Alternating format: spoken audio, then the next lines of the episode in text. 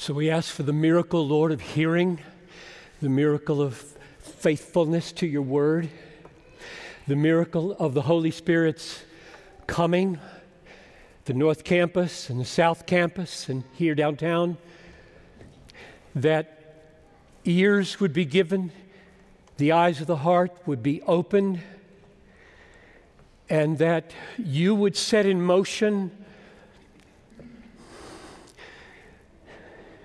movements in missions at this church which would exceed anything that has happened in the last 150 years. So that our whole shift in focus after this year of celebration would be on the glories of the future and your faithfulness in it. I pray this in Jesus' name. Amen. When you read the letters of the Apostle Paul, you discover that there's a trademark, and the trademark is he builds modest houses and then digs mile deep foundations under them. For example, marriage is a modest house, how you treat each other, modest house. And Paul builds that house in Ephesians 5, and, and then he puts the drill bit in place and he, he drills a mile down to put a foundation under it that goes more or less like this The Son of God, the second person of the Trinity, infinite, eternal God, having a bride by predestination before the foundation of the world, destined to be holy and pure and blameless, came into the world as the God man, was crucified, dead, buried, alive, and he has purified her for himself and beyond all the mysteries of Genesis 2:24 has made himself one flesh with her, one body, so that they might enjoy each other forever and ever and ever. So this afternoon, guys, treat her well.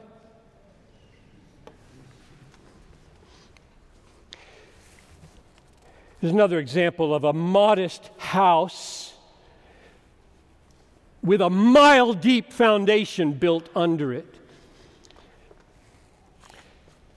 Romans 14, the vegans and the meat lovers in Rome are quarreling. That's what Romans 14 is about. And so Paul, Paul builds a little house, and the house goes like this Get along and stop judging each other. That's the house, it's a simple house. And then he fastens the drill bit. And he sinks this mile deep foundation under it that goes like this. For none of us lives to himself, and none of us dies to himself. If we live, we live to the Lord, and if we die, we die to the Lord. So whether we live or whether we die, we belong to the Lord. For to this end Christ died and rose again, that we might that he might be Lord of the living and of the dead. Vegans, meat lovers. To which some impatient pragmatist might say to Paul, We're talking about vegetables,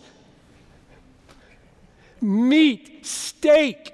What's with this resurrection and death and lordship and lighten up, for goodness sake. You don't have to go get deep and theological about everything.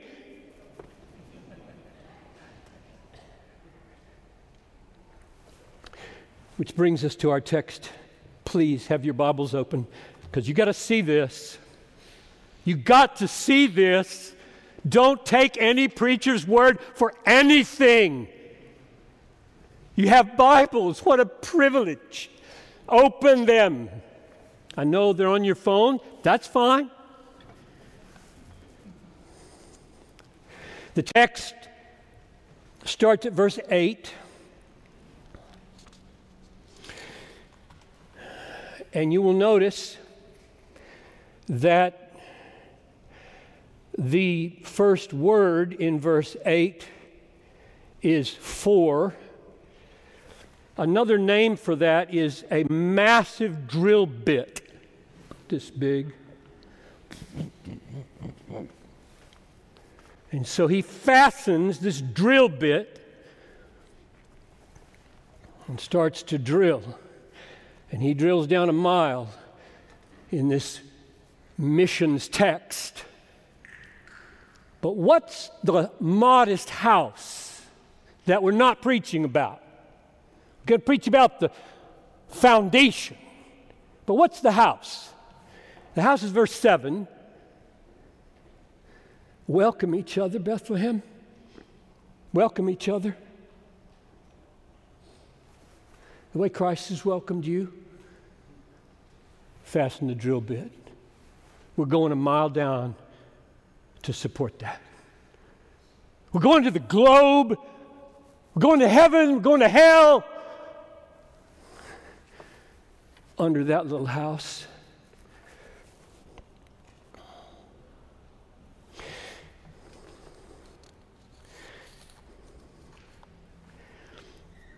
We often think the other way around, don't we? Like, well, we're, we're supposed to get along with each other as a church so that we can support missions. Not in this text. It's the other way around. This text makes God's global purpose for the nations what holds up getting along in church. You see that? You will see it if you don't yet. The four, the drill bit at the beginning of verse 8 supports welcome one another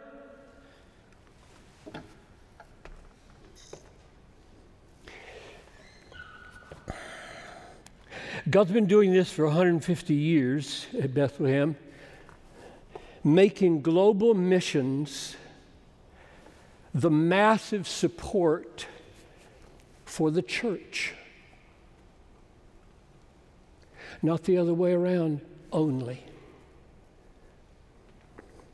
Let's watch him do it.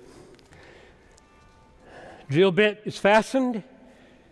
Verse 8 For I tell you that Christ became a servant to the circumcised.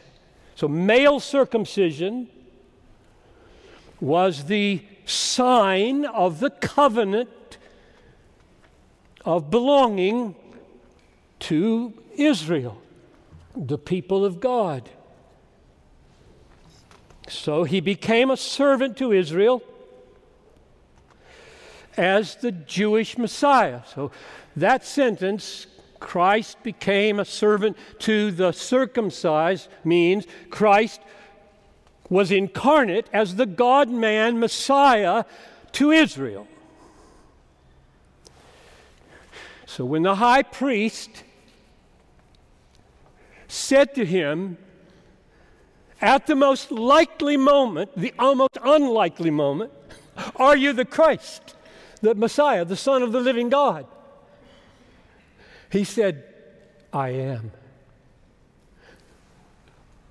And they killed him.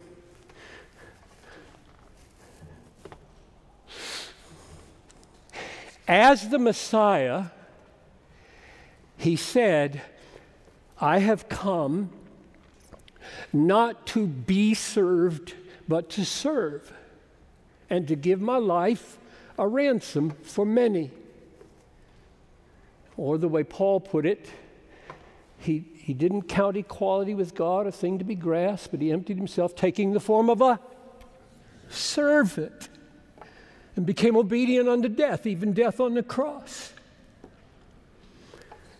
So, now the sentence means Christ became a servant in dying for his people and rising again,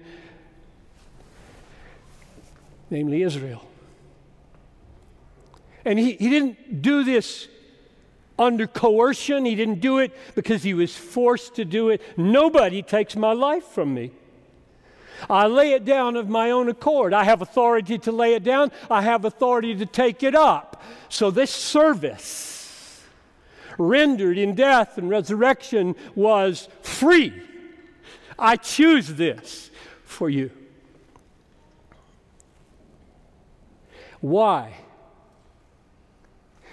Why did the second person of the Trinity become incarnate as the God man, the Jewish Messiah, laying down his life, taking it back freely for Israel? Why did he do that? Next phrase. To show God's truthfulness. For I tell you that Christ became a servant to the circumcised to show God's truthfulness for the sake of God's truth. Christ came into the world as the Jewish Messiah to prove to the universe God tells the truth. Nothing but the truth. Always the truth. He never lies. Everything he says happens. That's why he came. To show that, to make that crystal clear. Every word of God comes true. Then, at the end of verse 8, you with me? At the end of verse 8, beginning of verse 9, Paul drills down into two purposes guaranteed by that truthfulness. Because God is absolutely truthful, two things are going to happen. One, at the end of verse 8, God's promises are made to the patriarchs firm. He confirms, He makes them firm. They're going to happen. He doesn't say He does them all, He just makes sure in dying, in rising, they're going to happen. They are firm, they're confirmed. My blood, my resurrection makes them firm. All the promises of God are what in Christ Jesus? Yes. None maybe. That's the first purpose. Second, verse 9 in order that the Gentiles will glorify God for his mercy. So let's read it all the way through. Christ became a servant to the circumcised to show God's truthfulness. One, in order to confirm the promises given to the patriarchs. Two, in order that the Gentiles might glorify God for his mercy. And you might jump to the conclusion that those two purposes are distinct and separate. confirm the promises made to Abraham, Isaac, and Jacob. That's one purpose. Bring about the global glorification of the God of mercy is the second purpose. I doubt it. Because God's purpose for the Gentiles to be saved was in the promises to the patriarchs. Right? We know this. We're Bible people. Genesis 12, verse 3. I will bless. He's talking to Abraham. There's a promise made to the patriarchs. I will bless those who bless you, and in you all the families of the earth will be blessed. They're not separate promises. When the Jewish Messiah came to serve Israel, when he died and rose again to confirm the promises made to Israel, in that very act, He secured the global Gentile glorification of the God of mercy in the very act of dying for Israel. Confirming the promises to Israel because that's what God promised to Abraham, namely the global glorification of his name for his mercy. So God is true. He keeps his word to Israel. And that word promised to Israel includes promises to the Gentiles that they would be blessed through Israel. Never think, as mission focus rolls around year after year, never, never, never think that it doesn't include the Jewish people. Jesus came into the world to confirm promises made to the Jews. And those promises are for a great salvation as they believe in Messiah Jesus. And that's coming. 15 million Jews live in the world. 15 million, give or take. 65,000 of them are in Minnesota. Almost all of them are here in the Twin Cities, some in Duluth. There are 24 synagogues in the Twin Cities, some tiny, a few very large. Their only hope is Jesus, Messiah, Jesus.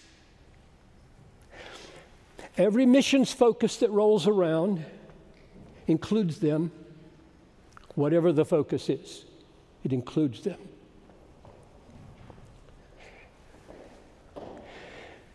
I pause here to say to, to all campuses some of you in this room, these rooms, are called, you will know this, to focus your lives on Jewish evangelism globally and locally. An unusual burden will be given to you, and you will find your call right here.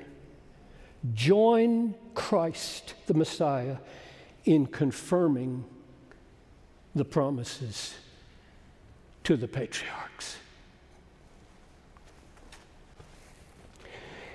Let's focus for the rest of our time on God's second purpose, which is included in the first purpose.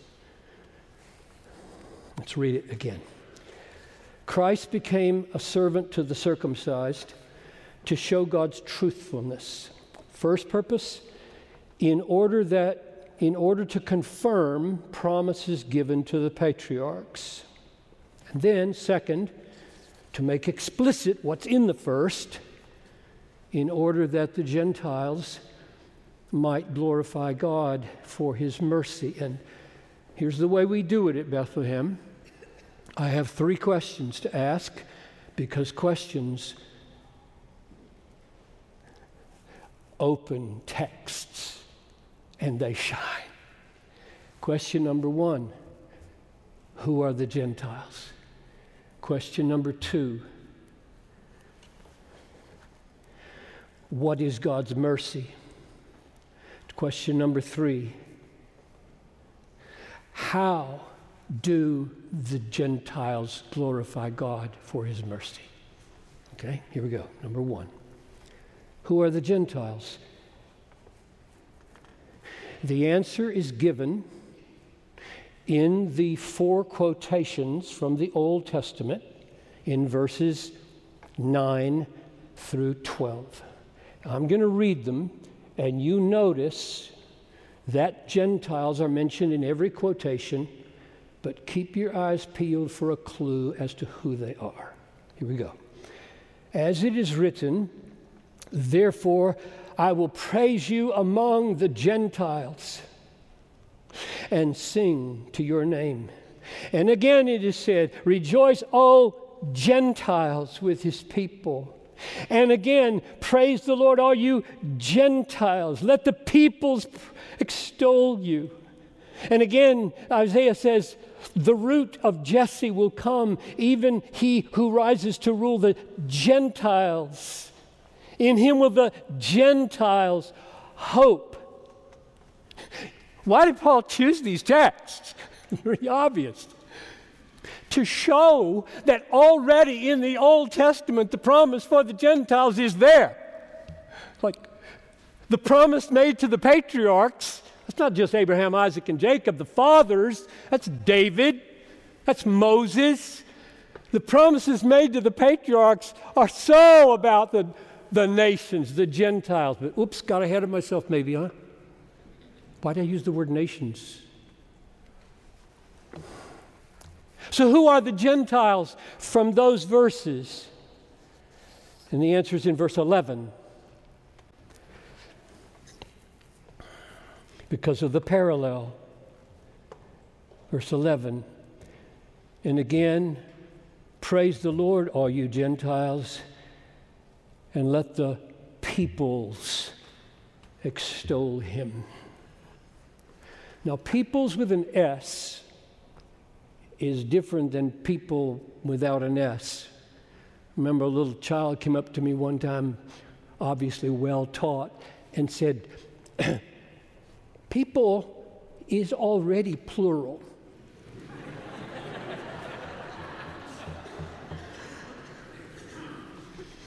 That's a well taught child.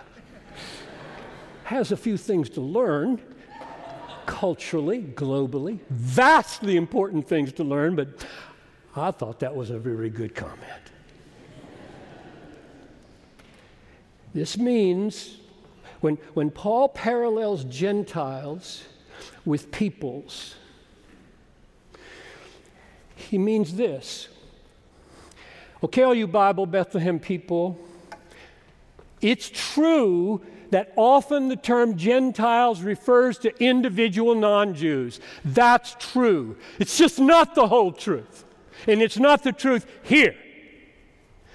Here, the term Gentiles has its ethne meaning. That's what the word is in Greek ethne, ethnic. Here it, it is those ethnic groups that are called peoples. This text, Psalm 17, verse 1, goyim in the first half of the verse, umim in the second half of the verse, both plural, Gentiles, peoples.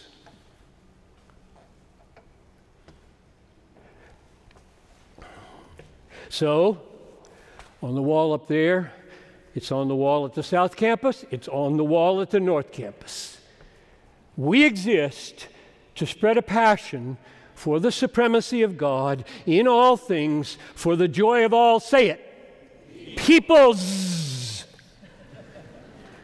through Jesus Christ. That's amazing. That's amazing. Not one church in a thousand puts the word peoples in its mission statement.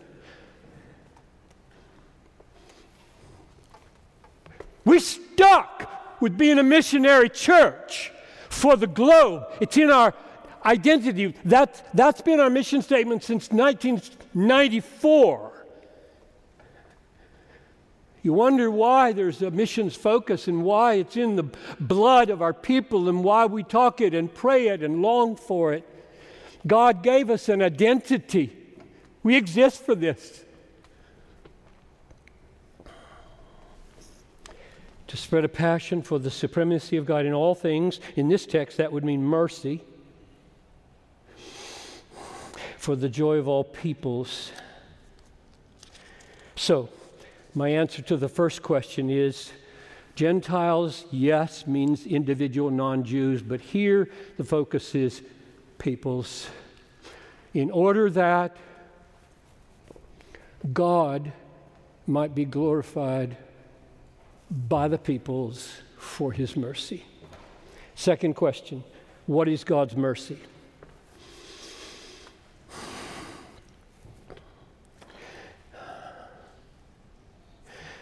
Mercy and grace are overlapping realities in the Bible.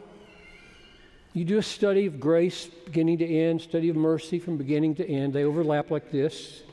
So, overlapping realities means they're, they're more than the parts that overlap, but where they overlap, right here, is grace, this mercy. Where they overlap, they have the common meaning of treating someone kindly and helpfully.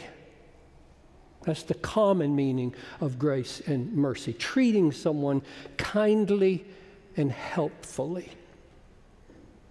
Now, the difference is this when mercy is drawn out, it's drawn out in response to misery.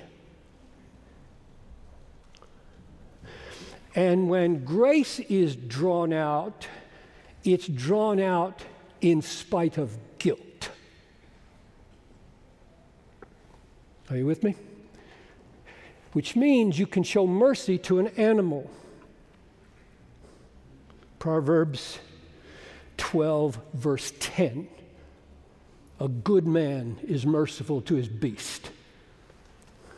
You can't show grace to an animal because animals don't have the moral wherewithal to be guilty morally. We do.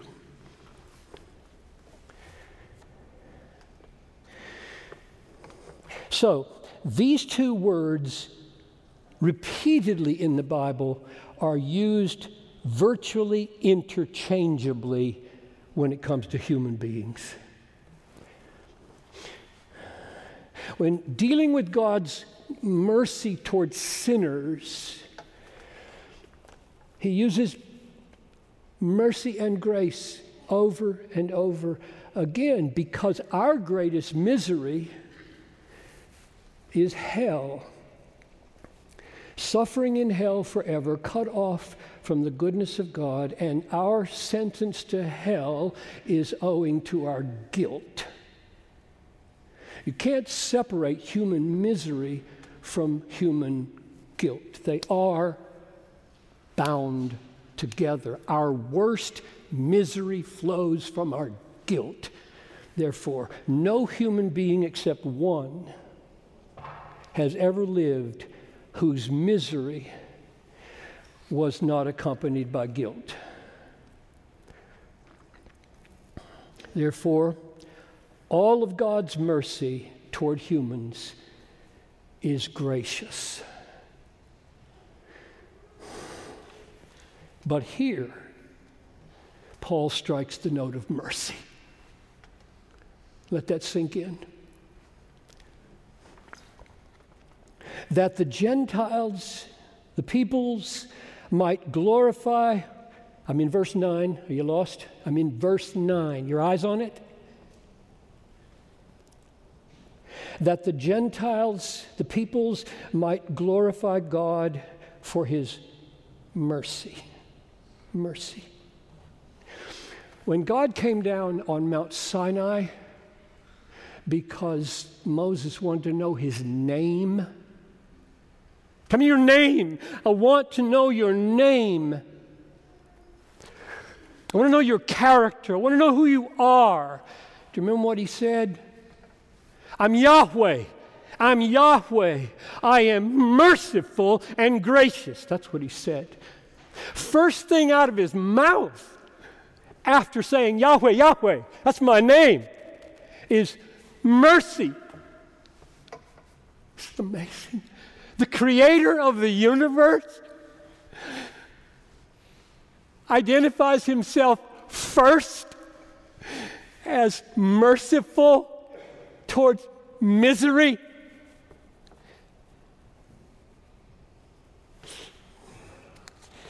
Thank you. Zechariah, John the Baptist's father, was filled with the Holy Spirit in chapter 1 of Luke. And as he overflowed with the Holy Spirit, he said that Jesus was coming and, and John is coming Hear the words in verse 78 because of the bowels of the mercy of God. That's a, that is a risky image. God has no intestines.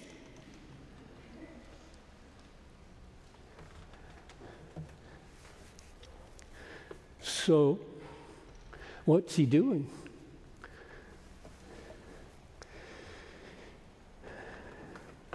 When Christ became a servant to the circumcised, he gave his life as a ransom for many. And they sang a new song in heaven when they saw it.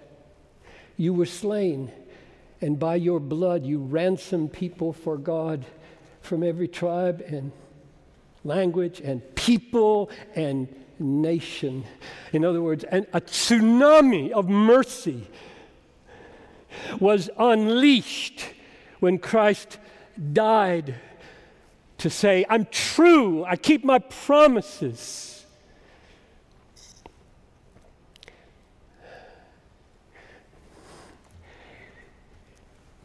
Bowels, bowels, intestines of mercy in God. It surely means at least this God doesn't just have brains of mercy, He has bowels of mercy. Some of you have brains of mercy and no bowels of mercy. You know it ought to be. You don't feel anything when you see a poor person or the lost or the nations. You don't feel anything. God's not like that. He's got bowels. He's got intestines and they churn with mercy when he sees misery. Isn't that amazing? That's amazing. I'm not making this up.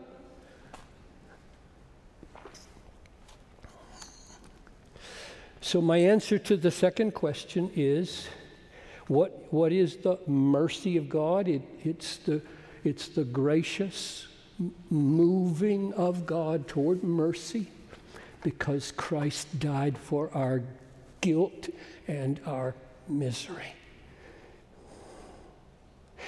Last question. Um, how do the peoples, the Gentiles, glorify God for his mercy? How?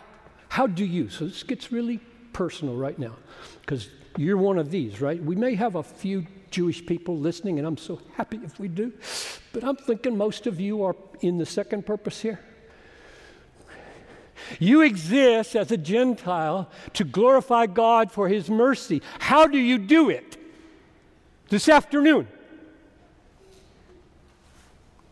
Because that's why the gospel got to us in the West. Okay? The answer to that question uh, is going to be found in verses 9 to 12 again. But let me make sure, if your eyes are with me on verse 9, that you see what it does not say.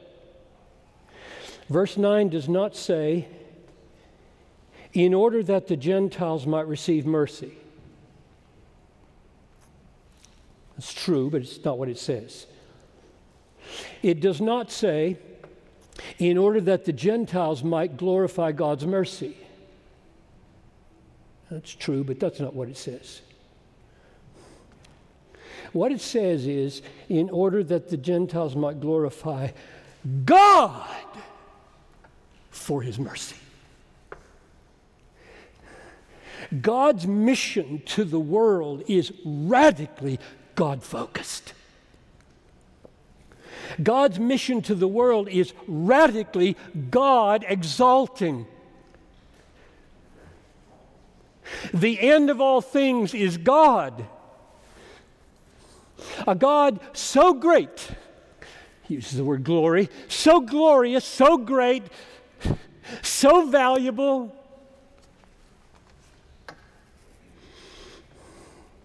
So beautiful that his glorious fullness overflows in mercy. Mercy is the stream, and God is the fountain. Missions leads people to the stream and then up to God. I hope that's what's happened for you. I hope you're not just stuck at the stream. My misery's over. My misery's over. God Doesn't matter about God. My misery's over. How sad is that?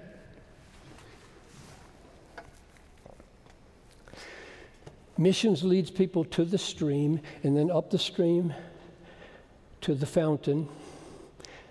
The goal of all missions is that people's, peoples would glorify God for his mercy.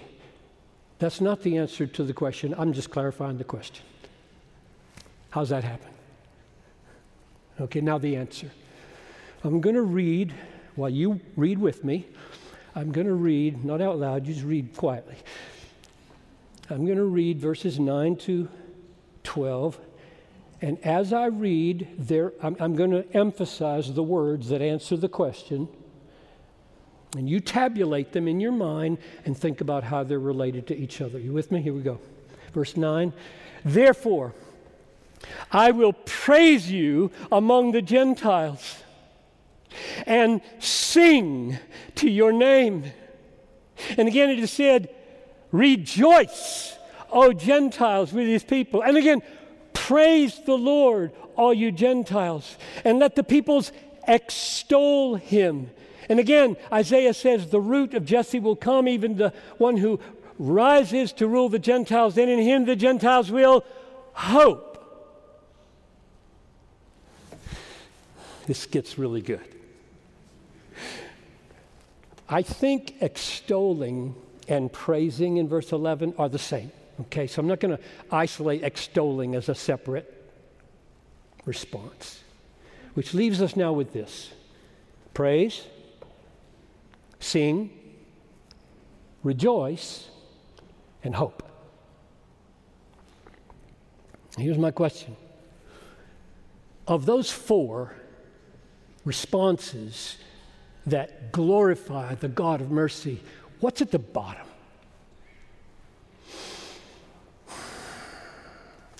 That is, what is the reality of human response that authenticates, makes the others real and authentic, gives rise to the authenticity of the other three?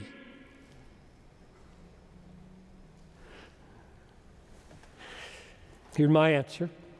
You judge. Joy is at the bottom. Rejoice, verse 11, rejoice, O Gentiles, with his people. Joy is the root. Joy in seeing and savoring the glory of the God of mercy. Second, hope. I'm building from the bottom to the top. Hope, what's that? Hope is the expectation that the joy gets better and better forever, never gets bad, never gets boring. Hope is joy in the future expectation. I just want more joy, more of this, more of this sweetness. I want it to go on forever and ever. So we're hoping. We're rejoicing in God because He's merciful and we're hoping it will go on forever and ever. Third, I would put praise, because praise can be quiet and in your heart and nobody see it, right? My heart right now, in fact, is praising God. I'm very excited about this text. I love the God of this text. My heart is singing, but you can't hear it. Well, you, you hear a little bit, but. So praise can be audible and, and can be quiet, but singing, that's audible. So I'm putting it at the top. So, how do the nations, the peoples, make God look glorious. First and most fundamentally, they are happy in Him. They are happy. Being happy in the glorious God of mercy is the fundamental requirement to glorify God. Being happy. in God. The kind of God who is so full of greatness and beauty and worth that he spills over in a tsunami of misery relieving mercy for the world. And then you don't ever want that to die, and so you hope. And because you've tasted how good He is and how merciful He is and how therefore glorious He is, your heart is praising Him. And therefore, when you get together here and hopefully in the shower and other places, you sing to Him. Now we're almost done. Do you see where we are? Do you see where we've landed at the bottom of this mile deep? What, what does it mean that we've landed here, that we've gotten to this place in the message? It means that the way the peoples glorify God are by being glad in God for his mercy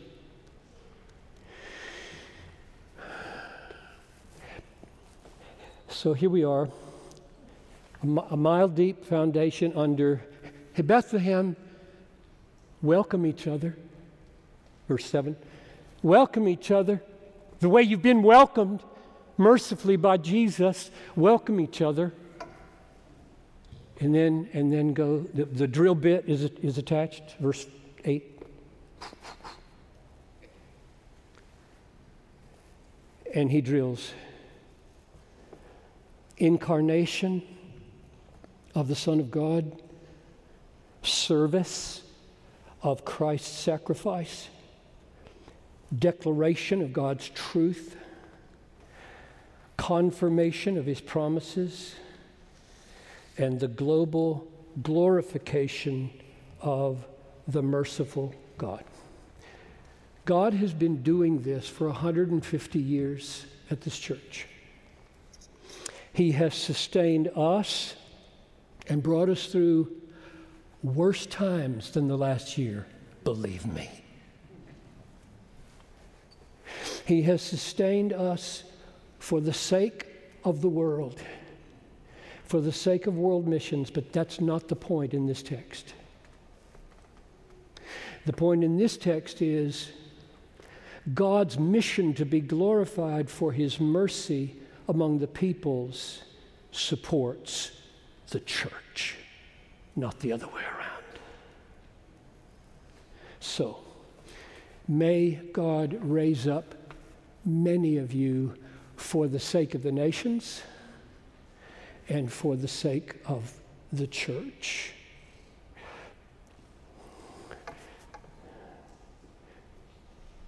Let the nations praise you, O God. Let all the nations praise you. Let the nations be glad and sing for joy. Let's pray.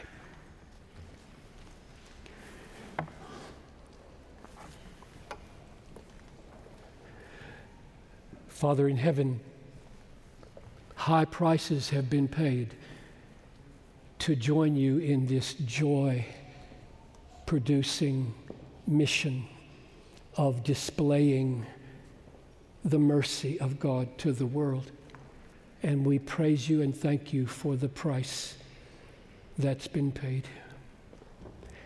Some of us are going to gather tonight at six o'clock for missions in the main hall and seek your face for your purpose in our lives. And I pray that tonight and when the pastors preach next week, there would be an outpouring of the Holy Spirit upon this church for the sake of her 150 year long global mission, and that the best, most fruitful days of global missions would be the next 25 years, far exceeding anything of the last 150. And pray this in Jesus' name. Amen.